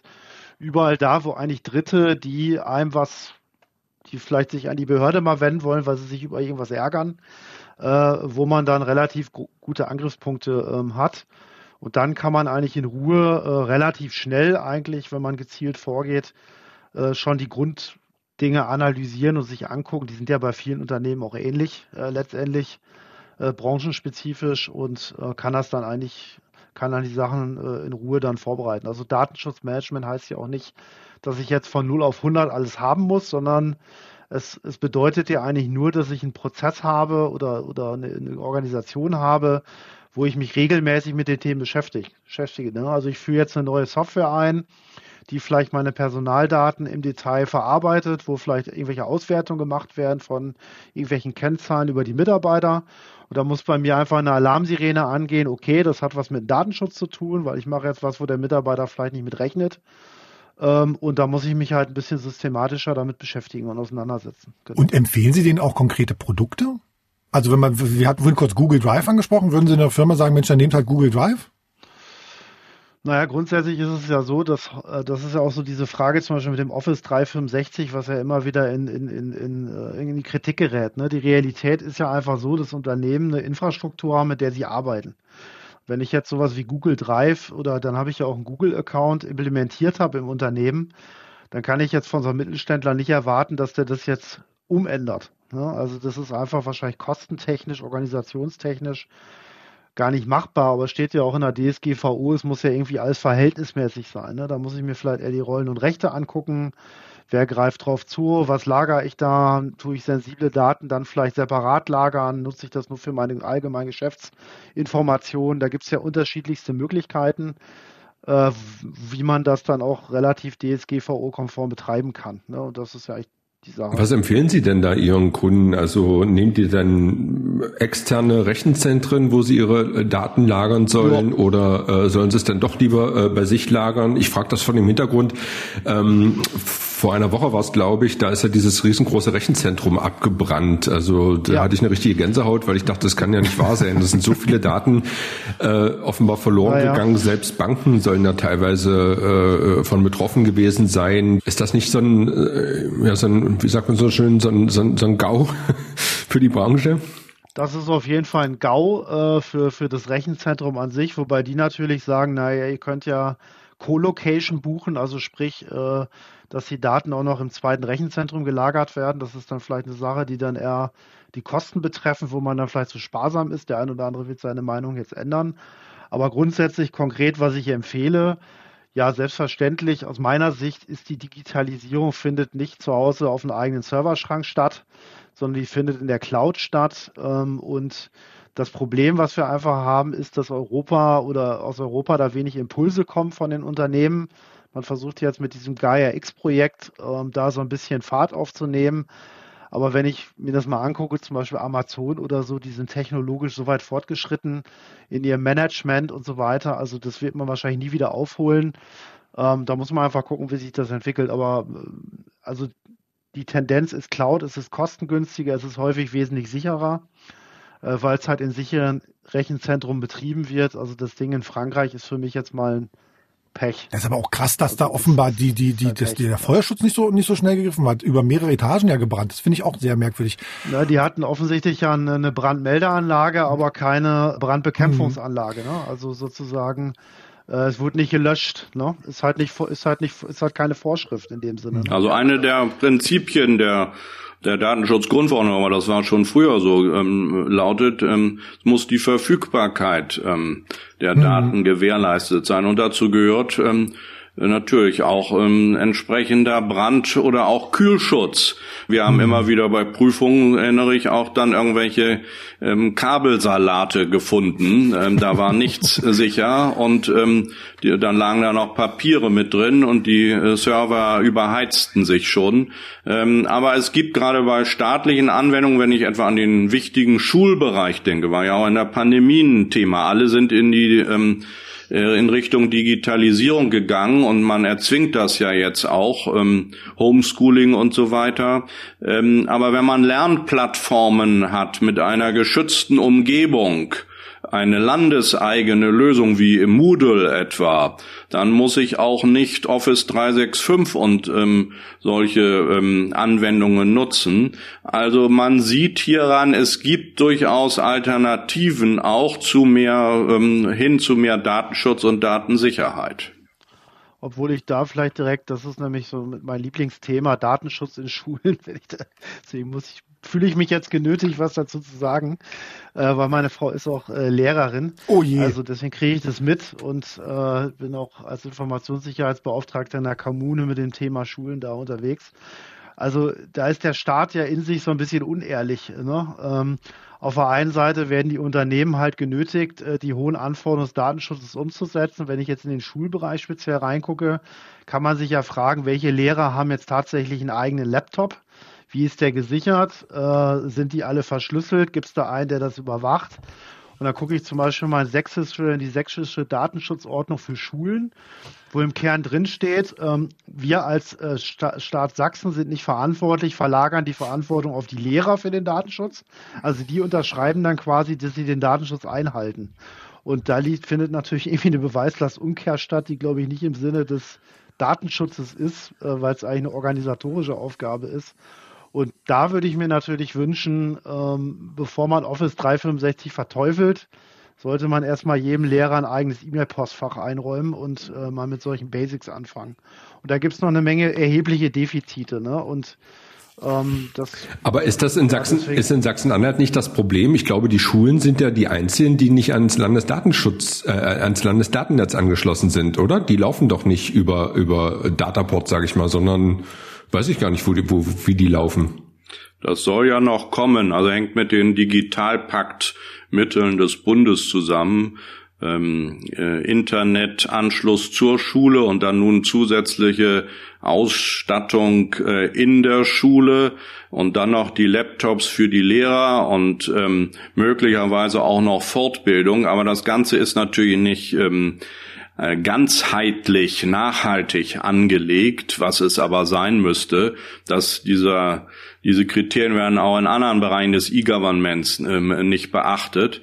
Und ähm, daher ähm, ist das so, ähm, bleibt das auch äh, unvollständig, was da jetzt ähm, ähm, mit diesem Digitalpakt gestartet werden sollte. Und nun kam da noch die Pandemie dazu mit ähm, dem Bedarf, ganz schnell handeln zu müssen. Aber man war ja gar nicht ähm, darauf vorbereitet. Also da, äh, da sind natürlich Defizite. Das ist auch das Thema, bei dem wir hier regelmäßig platzen im Podcast, ne? weil man immer denkt, das kann eigentlich nicht sein sozusagen, ne? weil man hat sozusagen für die Hardware sind ja eigentlich die Kommunen zuständig wiederum, ne? aber die, die das Land ist sozusagen für die Inhalte zuständig. Das Land beschafft jetzt aber auch tatsächlich Geräte für für die Lehrer. Die Lehrer können sich einzelne Geräte aussuchen. Dann muss man als IT-Verantwortlich in der Schule denken, Moment mal, wenn jeder Lehrer ein anderes Gerät hat, das geht eigentlich auch nicht sozusagen. Ein anderes, einen anderen, also der eine hat einen Laptop, der andere hat ein iPad, das kann eigentlich auch nicht sein. Ne? Also da, da steckt so ganz viel mh, Organisationsdurcheinander drin, finde ich. Das Problem ist halt nur, glaube ich, dass in diesem ganzen IT-Thema ein, ein grundlegender Gedankenfehler gemacht wird. Also äh, man fragt am Ende den Nutzer, was er braucht. Aber in der IT weiß der Nutzer gar nicht, was es alles gibt. Das heißt, ich muss im Grunde genommen zentral, also meiner Meinung nach zentral Vorgaben machen, wie es gemacht wird. Und wenn ich den Schulen, so wie es passiert, runterdelegiere und sage, sagt mir mal, was ihr braucht und wie ihr es machen wollt. Da kommt natürlich äh, für jede Schule kommt was anderes raus, je nach Fähigkeit, äh, ob es da einen gibt, der sich damit auskennt, der sich damit beschäftigt oder nicht. Und das ist halt chaotisch. Da muss man, glaube ich, grundsätzlich die Denkrichtung ändern. Ne? Das ist doch aber Aufgabe des Schulträgers, also nicht der einzelnen Schule. Da kann doch die einzelne Schule hat doch, doch eigentlich. Aber de facto ich äh, weiß. Äh, wird es ja. dann äh, in der einzelnen Schule, da wird abgefragt, dann wird es irgendwie aggregiert, dann wird irgendwas zusammengewurstelt und am Ende gibt es vielleicht noch einen Stadtrat oder eine Kommune, die dann irgendwie entscheidet. Da wird dann wieder vielleicht was ganz anderes gemacht. Und äh, dieser ganze Prozess ist halt absolut unbefriedigend. Das ist halt das Grundproblem der Digitalisierung in, äh, in, in Deutschland insgesamt. Aber ich würde an der Stelle vielleicht ganz kurz nochmal eine Elternperspektive äh, reinbringen. Äh, aus sicherer Quelle äh, weiß ich, dass quasi äh, Schüler auch abgefragt wurden nach dem ersten oder im ersten Lockdown, was sie denn für technische Geräte zu Hause haben. Ne? Gibt es dann Laptop? Gibt es einen Internetanschluss? Äh, und wenn es das nicht gibt, äh, so stand es in dem Brief, dann beschaffen Sie es mit Ihren Kindern, sonst können Sie nicht am Unterricht Unterricht teilnehmen. Also ich überspitze das jetzt so ein bisschen. Ne? Und dann gab es kurz Zeit später den zweiten Brief, da stand dann drin, ähm, ja, leider, es könnte eventuell sein, dass es doch keinen Online-Unterricht gibt, äh, weil man könne die Lehrer ja nicht zwingen, ihren privaten Laptop zu nehmen. Äh, sie haben noch keine Dienstlaptops. Da sage ich sozusagen als äh, Journalist, ja. als Journalist und auch als, als äh, ich sag mal, als, als, als Vater, ich könnte hier zum Beispiel auch nicht arbeiten, ne? wenn ich jetzt nicht meinen privaten Laptop hier äh, gerade nehme, weil ich auch keinen Dienstlaptop habe. Also so diese, diese Haltung verstehe ich nicht so richtig. Und jetzt aber nochmal gefragt, gibt es da einen objektiven Grund aus Datenschutzgründen oder macht man sich dazu Unrecht in die Hose? Also datenschutzrechtlich ist es so, dass man natürlich zwischen privaten, äh, privater Datenverarbeitung und schulischer, dienstlicher Datenverarbeitung trennen muss. Ähm, und daher das nun auf demselben Laptop zu machen, ähm, das passt nicht. Aber was nützt es, wenn der Lehrer den Laptop hat, aber äh, die Schüler ähm, nicht mit kommunizieren können? Aber erklären Sie mir doch ganz kurz nochmal, was ist denn sozusagen das Problem, wenn ich äh, mit den Schülern äh, versuche ins Gespräch zu kommen online und nutze dafür jetzt aber mal meinen privaten Laptop, weil es gerade noch keine Dienst-PCs gibt. Wo ist da der Fallstrick? Für, für den Lehrer, vielleicht auch für Ihre Frau, Herr Döring. Was wäre das Problem?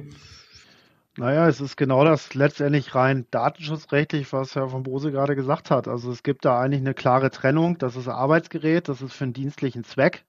Und es gibt dann halt das private Gerät, was ich halt privat nutze. Und, ähm, Aber wo, wo ist die Gefahr? Wo ist, wo ist die Gefahr? Naja, ist ja das, das, das wäre jetzt ja genau die Frage, die man sich dann angucken, also jetzt mal rein formal angucken würde.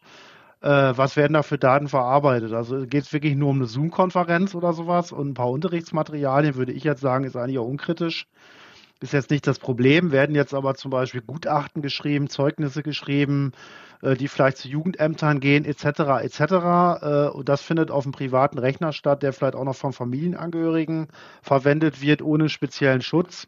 Äh, da habe ich dann natürlich schon ein Problem. Das sind natürlich Dinge, da, da muss ich natürlich Vorsorge treffen. Kann man ja technisch alles lösen.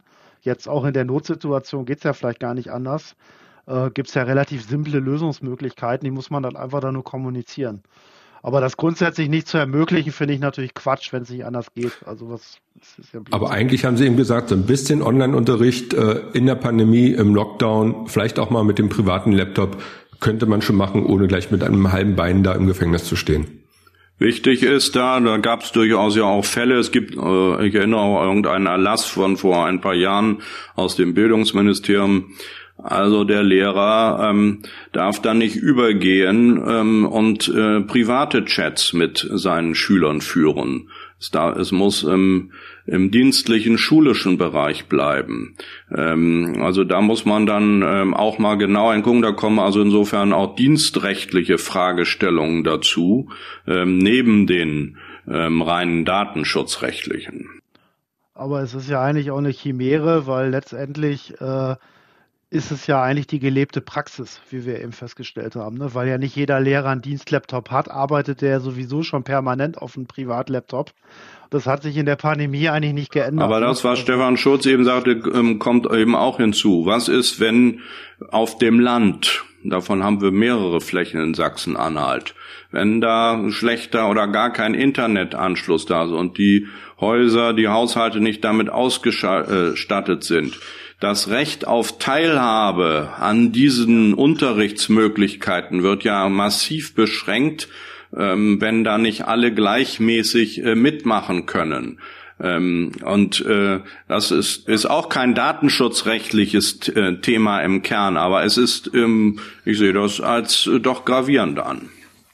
Ich hebe ja hier mal noch den pädagogischen Zeigefinger. Ich glaube ja wirklich ganz tief in meinem Herzen drin, Unterricht in der Videokonferenz ist totaler Quatsch.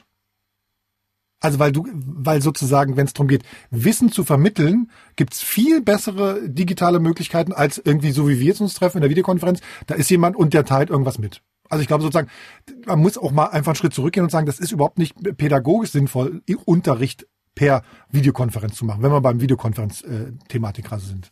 Also ich kann es auch aus eigener Erfahrung sagen. Ich habe ja auch online, ich mache noch ein bisschen Lehre auch an der Hochschule. Äh, meine Kernvorlesung, die habe ich natürlich im Wesentlichen online abhalten müssen und dementsprechend verstehe ich auch die Lehrer. Wenn man dann halt acht Stunden, also meine Nachbarin ist auch äh, Lehrerin hier, äh, vor diesem Ding sitzt und da auf diese Kacheln guckt, wie wir es jetzt hier auch machen, ähm, ist das halt auf Dauer auch für den Lehrer eine, eine, eine hohe Belastungssituation. Ne? Und ähm, aber es ist halt besser als nichts. Man hätte vielleicht eine Kombination machen sollen, dass die Leute, die nicht, die Kinder, die nicht können, dann doch in die Schule kommen oder vielleicht sich ein bisschen intelligentere Modelle da noch ausdenken können, weiß ich nicht.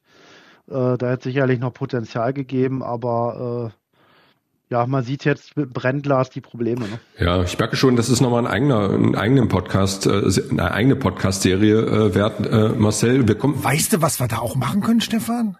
Es ist doch demnächst kann man doch bei Twitter so so Audio äh, Podcasts machen oder bei in anderen Apps so wie bei Clubhouse oder so. Das müssen wir mal können wir auch mal überlegen, so ein Live Podcast im Internet direkt zu übertragen.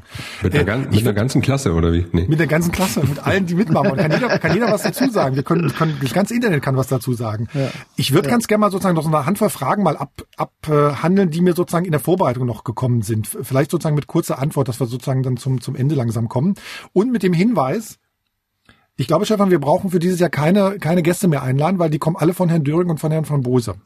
Du hast hoffentlich mitgeschrieben, mir ist das gar nicht aufgefallen. Ich habe fleißig, nur, ich habe ich hab mitgeschrieben. Einen Strich bisher. Nee, ich habe schon fünf insgesamt. Ich passe nicht, richtig, ich pass, pass nicht richtig auf. Ähm, so, genau. Also was sozusagen, eine Sache ist mir aufgefallen, ähm, wie gesagt, ganz kurze, ganz kurze Antwort von, von Herrn von Bose, von Herrn Döring. Firmen sagen ja oft, naja, wenn man nicht anonymisieren kann, dann machen wir es eben pseudonym. Äh, wenn man sozusagen Daten mit einem Namen, also anstatt mit einem Namen, den mit einer Nummer sozusagen verknüpft, so verstehe ich das zum Beispiel. Äh, ist, ist sowas grundsätzlich ein guter Weg oder birgt das auch die Gefahr, dass es wieder zurück äh, entschlüsselt werden kann sozusagen? Also die Nummer, wir erleben das ja jetzt ähm, auch bei der Steuer-ID, die ja im E-Government jetzt allumfassend eingeführt werden soll. Also die, so eine Nummer ist in der Regel nur ein Pseudonym.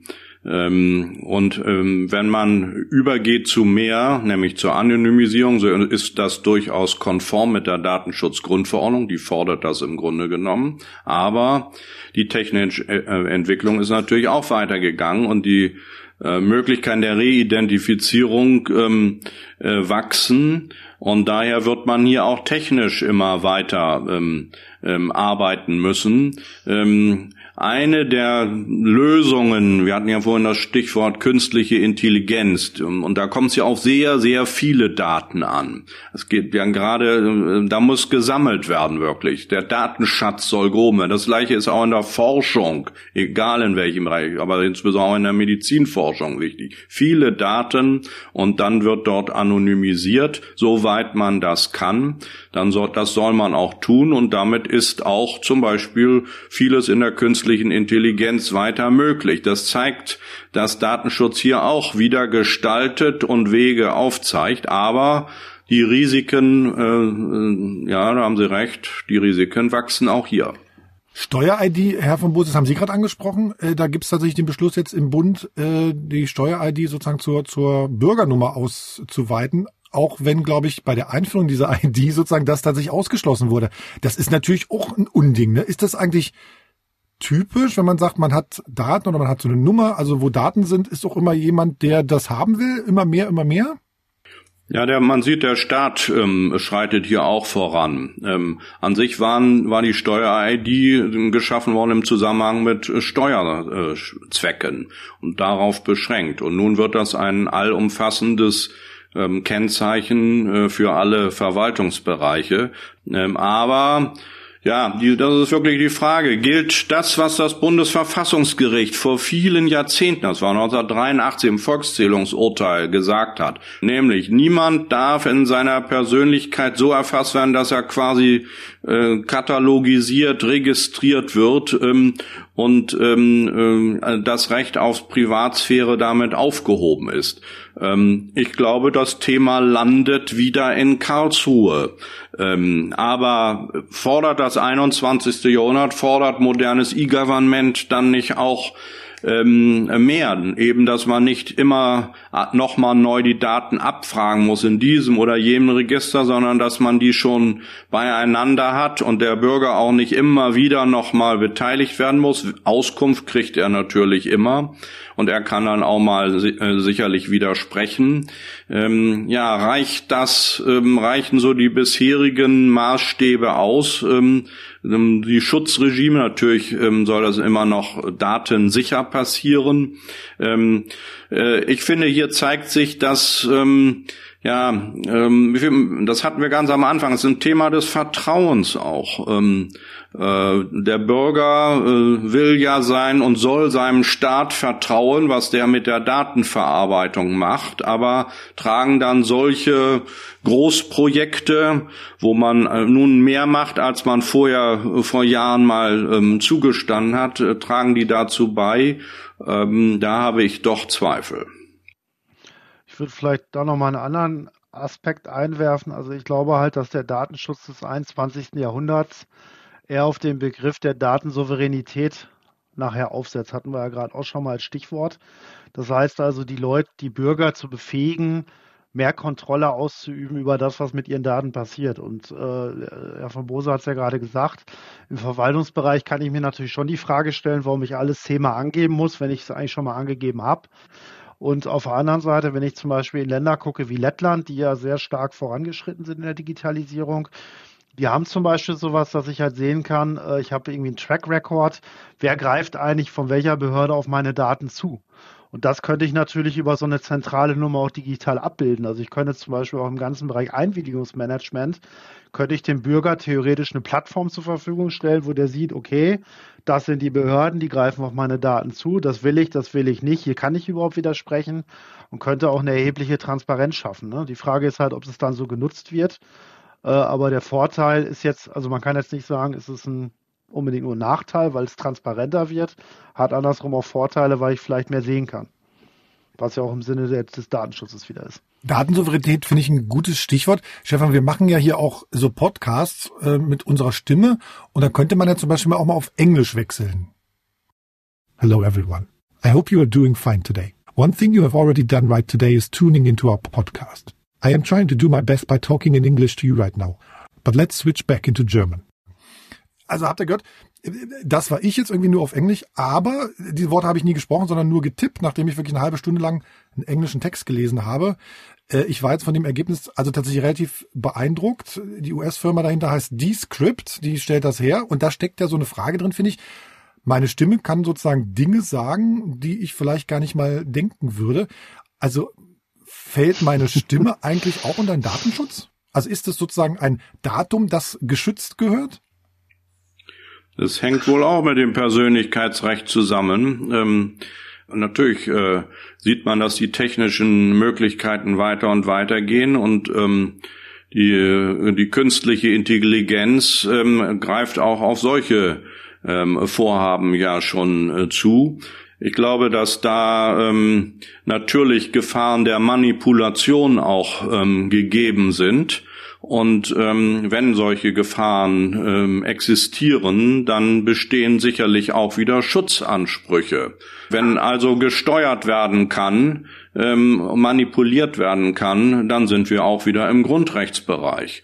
Und ähm, daher ähm, äh, muss, müssen natürlich auch solche Entwicklungen ähm, begleitet werden. Ähm, ich denke, es ist auch ein Thema für die Politik. Die soll nämlich dann, wenn die neuen Anwendungen zu neuen Gefährdungen für die Grundrechte kommen, ähm, ähm, dann auch steuernd eingreifen. Tut die Politik das hinrein? Tut das das Parlament? Da da gibt es auch Defizite. Also je mehr ähm, äh, Modernisierung und Digitalisierung, ich glaube, da wachsen die Aufgaben auch der Politik. Und wenn die das schwer beurteilen können, dann müssen sie sich natürlich Sachverstand in die Ausschuss- und Parlamentsberatung holen. Ich denke, das ist auch ein ganz großes Problem mit dieser Stimme. Ist ja nur ein Beispiel. Das kann ich auch mit Videos machen oder mit allen möglichen Dingen. Ähm, der Zurechenbarkeit von digitalen Informationen. Ne, und da gibt's ja schon Ansätze zum Stichwort Fake News etc. mit diesem Netzwerkdurchsetzungsgesetz und so weiter. Ja, wo man versucht, dem Ganzen Herr zu werden. Ne? Aber es ist natürlich unheimlich schwierig. Viele Entwicklungen finden natürlich auch nicht in Europa statt. Da haben wir wenig Einfluss äh, als Europa dann drauf, was da passiert. Ich kann übers Internet weltweit alles Mögliche aufrufen mhm.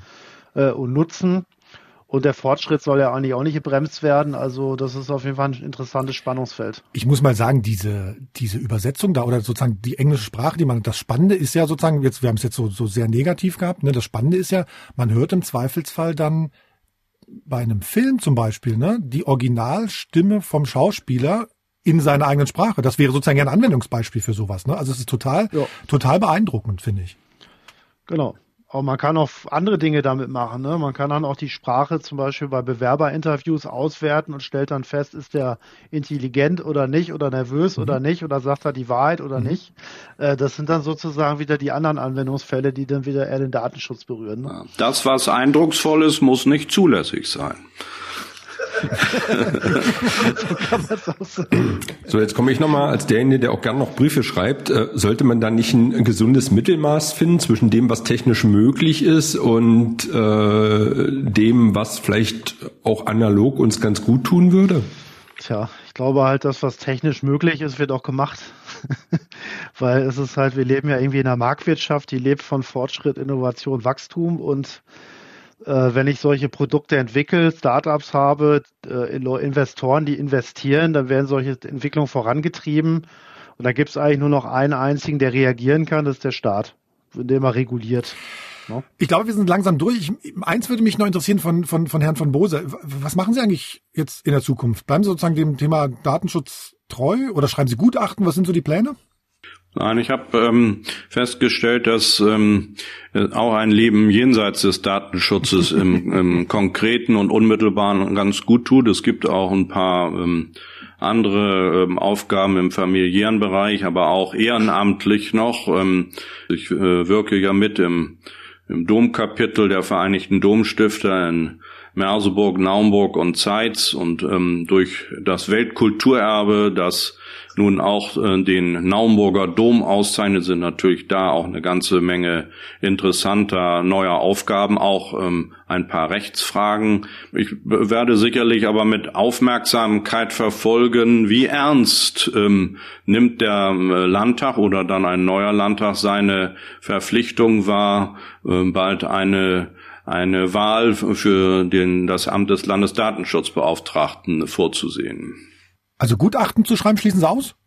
Ähm, das tue ich, äh, tue ich nicht. Ich hatte vor damals, als 2017 anstand, 2018, wenn ich dann ausscheide, vielleicht nochmal an einer Hochschule, vielleicht etwa in Merseburg nochmal ähm, in Seminaren mitzuwirken. Ich habe ja dort über die Jahre auch immer Vorlesungen gehalten zu Themenfeldern der Medienkompetenzvermittlung. Das mache ich aber nun nicht mehr, weil ich ja ein paar Jahre sehr intensiv äh, weiter im Datenschutz gearbeitet habe.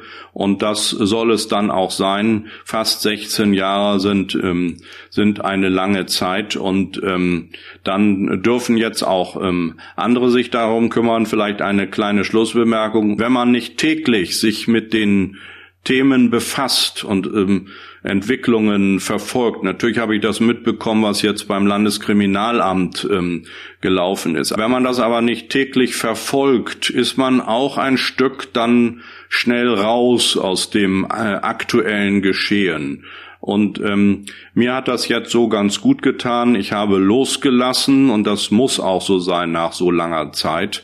Ähm, äh, loslassen, um auch neue äh, Freiheit zu gewinnen. Das sei Ihnen von ganzem Herzen gegönnt, ähm, Herr von Bose. Äh, wir müssen, Stefan, wir müssen mal zählen. Soll ich mal zählen tatsächlich? Unser, unser, unser D-Wort. Also bei Herrn Döring habe ich es dreimal gehört und bei Herrn von Bose zwei. Ich, wir haben jetzt dummerweise diese Regel so ganz frisch. Ne? Letztes Jahr hatten wir es so ganz, ganz simpel irgendwie. Es wird gespendet. Ähm, dieses Jahr, also mh, ich würde Folgendes vorschlagen jetzt. Herr Döring und Herr von Bose, Sie schlagen uns sozusagen einen Gast oder ein Thema vor und wenn Sie uns einen Gast vorschlagen, dann bitte gern die Daten schon rüber, wie wir die erreichen können. ähm, oder sie sagen, ach, ich spende irgendwie direkt 50 Euro an äh, den Verein XY. Können Sie sich gleich noch ähm, überlegen, Stefan? Wir sagen ansonsten schon mal, äh, was sagen wir, dass wir alles nochmal nachlesen können oder dass man in, den, in die, in die Shownotes nochmal guckt. Genau, wir können, du könntest auch nochmal kontrollieren beim Schneiden, äh, wie, wie oft das Wort wirklich gesagt wurde. Wie, wie, oft, das, wie oft das Wort genau. wirklich gesagt wurde. Ich glaube, es war häufiger.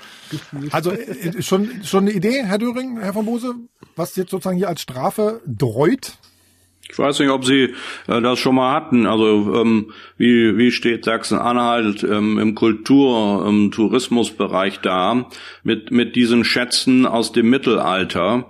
Ähm, oft ist es ja Mittelalter. Ähm, ich weiß nicht, ob nicht der Direktor etwa der Vereinigten Domstifter, Herr Dr. Kunde aus Naumburg, da mal käme und ähm, mitdiskutieren würde. Wie vermittelt man ähm, Kultur und diese Schätze auch ähm, jüngeren Generationen? Wie nutzt man Digital. da dig digitale Angebote? Das wäre mal, denke ich, ein ganz anderes Feld, was sich lohnen könnte. Können wir mal durchs Land reisen, Marcel? Ich hätte auch eine Idee, und zwar, was kann ich eigentlich alles mit Daten machen? Da haben wir an der Hochschule Merseburg äh, einen sehr interessanten Kollegen, der sehr lange bei einem großen Leipziger Unternehmen äh, gearbeitet hat, was also was bekannt ist. Ähm, äh, und ähm, der ja, der sich halt mit dem Thema, wie werte ich eigentlich Daten aus? Also was kann ich eigentlich damit tun? Zum Beispiel auch zum Thema Verbrechensprävention, also im Onlinehandel. Wie stelle ich fest, ob Betrüger am Werk sind und so weiter? Was gibt es da für Technologien? Ähm, den könnte ich gerne mal vermitteln. Also also das war jetzt schon, waren jetzt schon zwei Themenpitches. Das finde ich doch, finde ich doch nicht verkehrt. Wir würden dann auf Sie zurückkommen und dann hätten wir ganz gern sozusagen einen Termin und die Daten und so. Genau, du lässt ja einfach mal die Daten zuschicken oder oder Sie schicken uns die Daten zu und äh, ich schicke die einfach mal rüber. Genau. Ja. Ich rufe den gleich mal an, ob ich es darf. Natürlich Datenschutz ist klar. Genau, das können Sie ja vorher äh, abklären und dann, und dann, ganz ordentlich äh, uns schicken und äh, wir packen das mit auf die Liste. Äh, sind auf jeden Fall so vom Zuhören eben äh, zwei sehr schöne Themen, Marcel, finde ich. Fand ich auch. Ähm, ihr könnt uns natürlich auch immer schreiben, was eure Themen sind, was eure Ideen sind äh, oder auch was eure Meinung zu, zum Thema Datenschutz ist oder dazu, äh, wen ihr gerne hier mal hören wollt.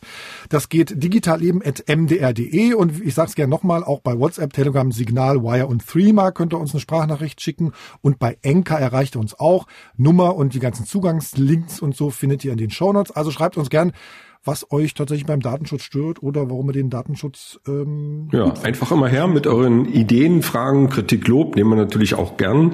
Marcel, vielleicht zum Abschluss noch eine Frage: Was machen wir als nächste Folge? Wir zeichnen ja morgen eine auf, das können wir mal verraten. Da bin ich total gespannt. Da geht's um Neurowissenschaften und wie sozusagen die digitale Technologien beeinflussen. Ich weiß aber noch nicht, ob wir die sozusagen dann auch danach schon direkt schon veröffentlichen. Da müssen wir mal gucken. Weil eigentlich würde ich ganz gern noch mal eine Folge machen zu Startups aus Sachsen-Anhalt und auch zu Medien. Medien, also wie, wie gehen Medien eigentlich gerade um in Sachsen-Anhalt mit, mit diesen ganzen digitalen Geschichten? Also wir müssen Danke sagen, Stefan. Ja, ne? danke an Harald von Bose. War sehr angenehm äh, mit Ihnen über die Jahre. Wir kennen uns ja auch aus, äh, aus dem Landtag, aus diesem Kontext. Äh, vielen Dank, dass Sie heute mitgemacht haben. Danke auch sehr. Und vielen Dank, äh, Professor André Döring, Hochschule Merseburg und Robin Data. Dankeschön. Ich danke Ihnen auch. Hat sehr viel Spaß gemacht. Danke. Ein Podcast von MDR Sachsen-Anhalt. Digital Leben. Thank you very much for listening today. Tune into our next podcast in April. We are looking forward to it. And please do have a look into our show notes. Thank you and bye bye.